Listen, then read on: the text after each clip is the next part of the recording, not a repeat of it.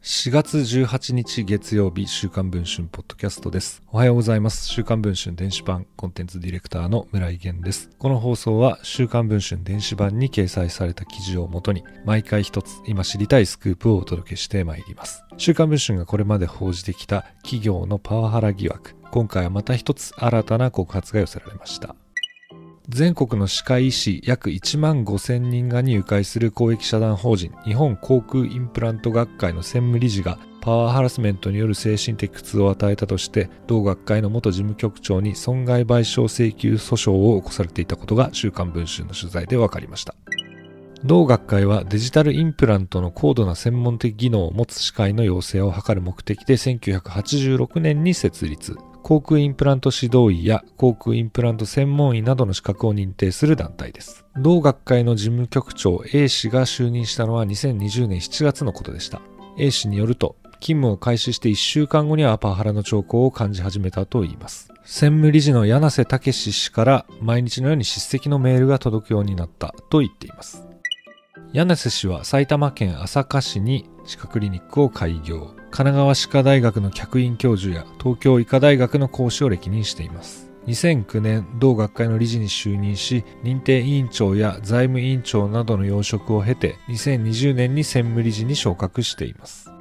裁判の証拠にもなっているパワハラが起きたのは2020年8月4日のことだったといいます。8月13日に開催される臨時理事会の招集に関するメールのやり取りにおいて、柳瀬氏と A 氏との間で意思の疎通がうまく図れず、柳瀬氏が激怒。午後4時8分に学会に電話をかけ、A 氏を罵倒し始めたといいます。週刊文春は約10分間の会話の音声を入手しています。音声は週刊文春電子版で公開しているのでそちらをお聞きいただきたいのですが、そこには次のような柳瀬氏の発言が記録をされていました。だからお前俺に報告がないだろうが、バカでしょ、はっきり言って。このような言葉を述べた後、柳瀬氏は A 氏を自身のクリニックまで呼びつけ、1時間半にわたり叱責を続けたと言います。クリニックのスタッフたちが見守る中でメンバーされた A 氏は、もうこれではいつまで経っても終わりが見えないと思い、その場で退職を申し入れたと言います。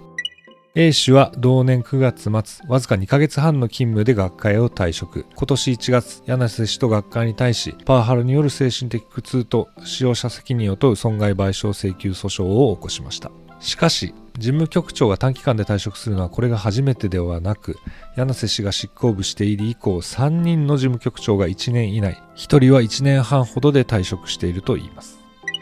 パワハラ疑惑について柳瀬氏に電話で聞くと、事実でない部分があって弁護士の先生にお願いしてありますので連絡させます。事務局長を辞めたのは学会の反対派の人がみんな私が原因だと言っていますが、実際辞められた方の中には私と仲良かったじゃないと言っている人もいます。と答えました。また柳瀬氏の弁護士は裁判でこれから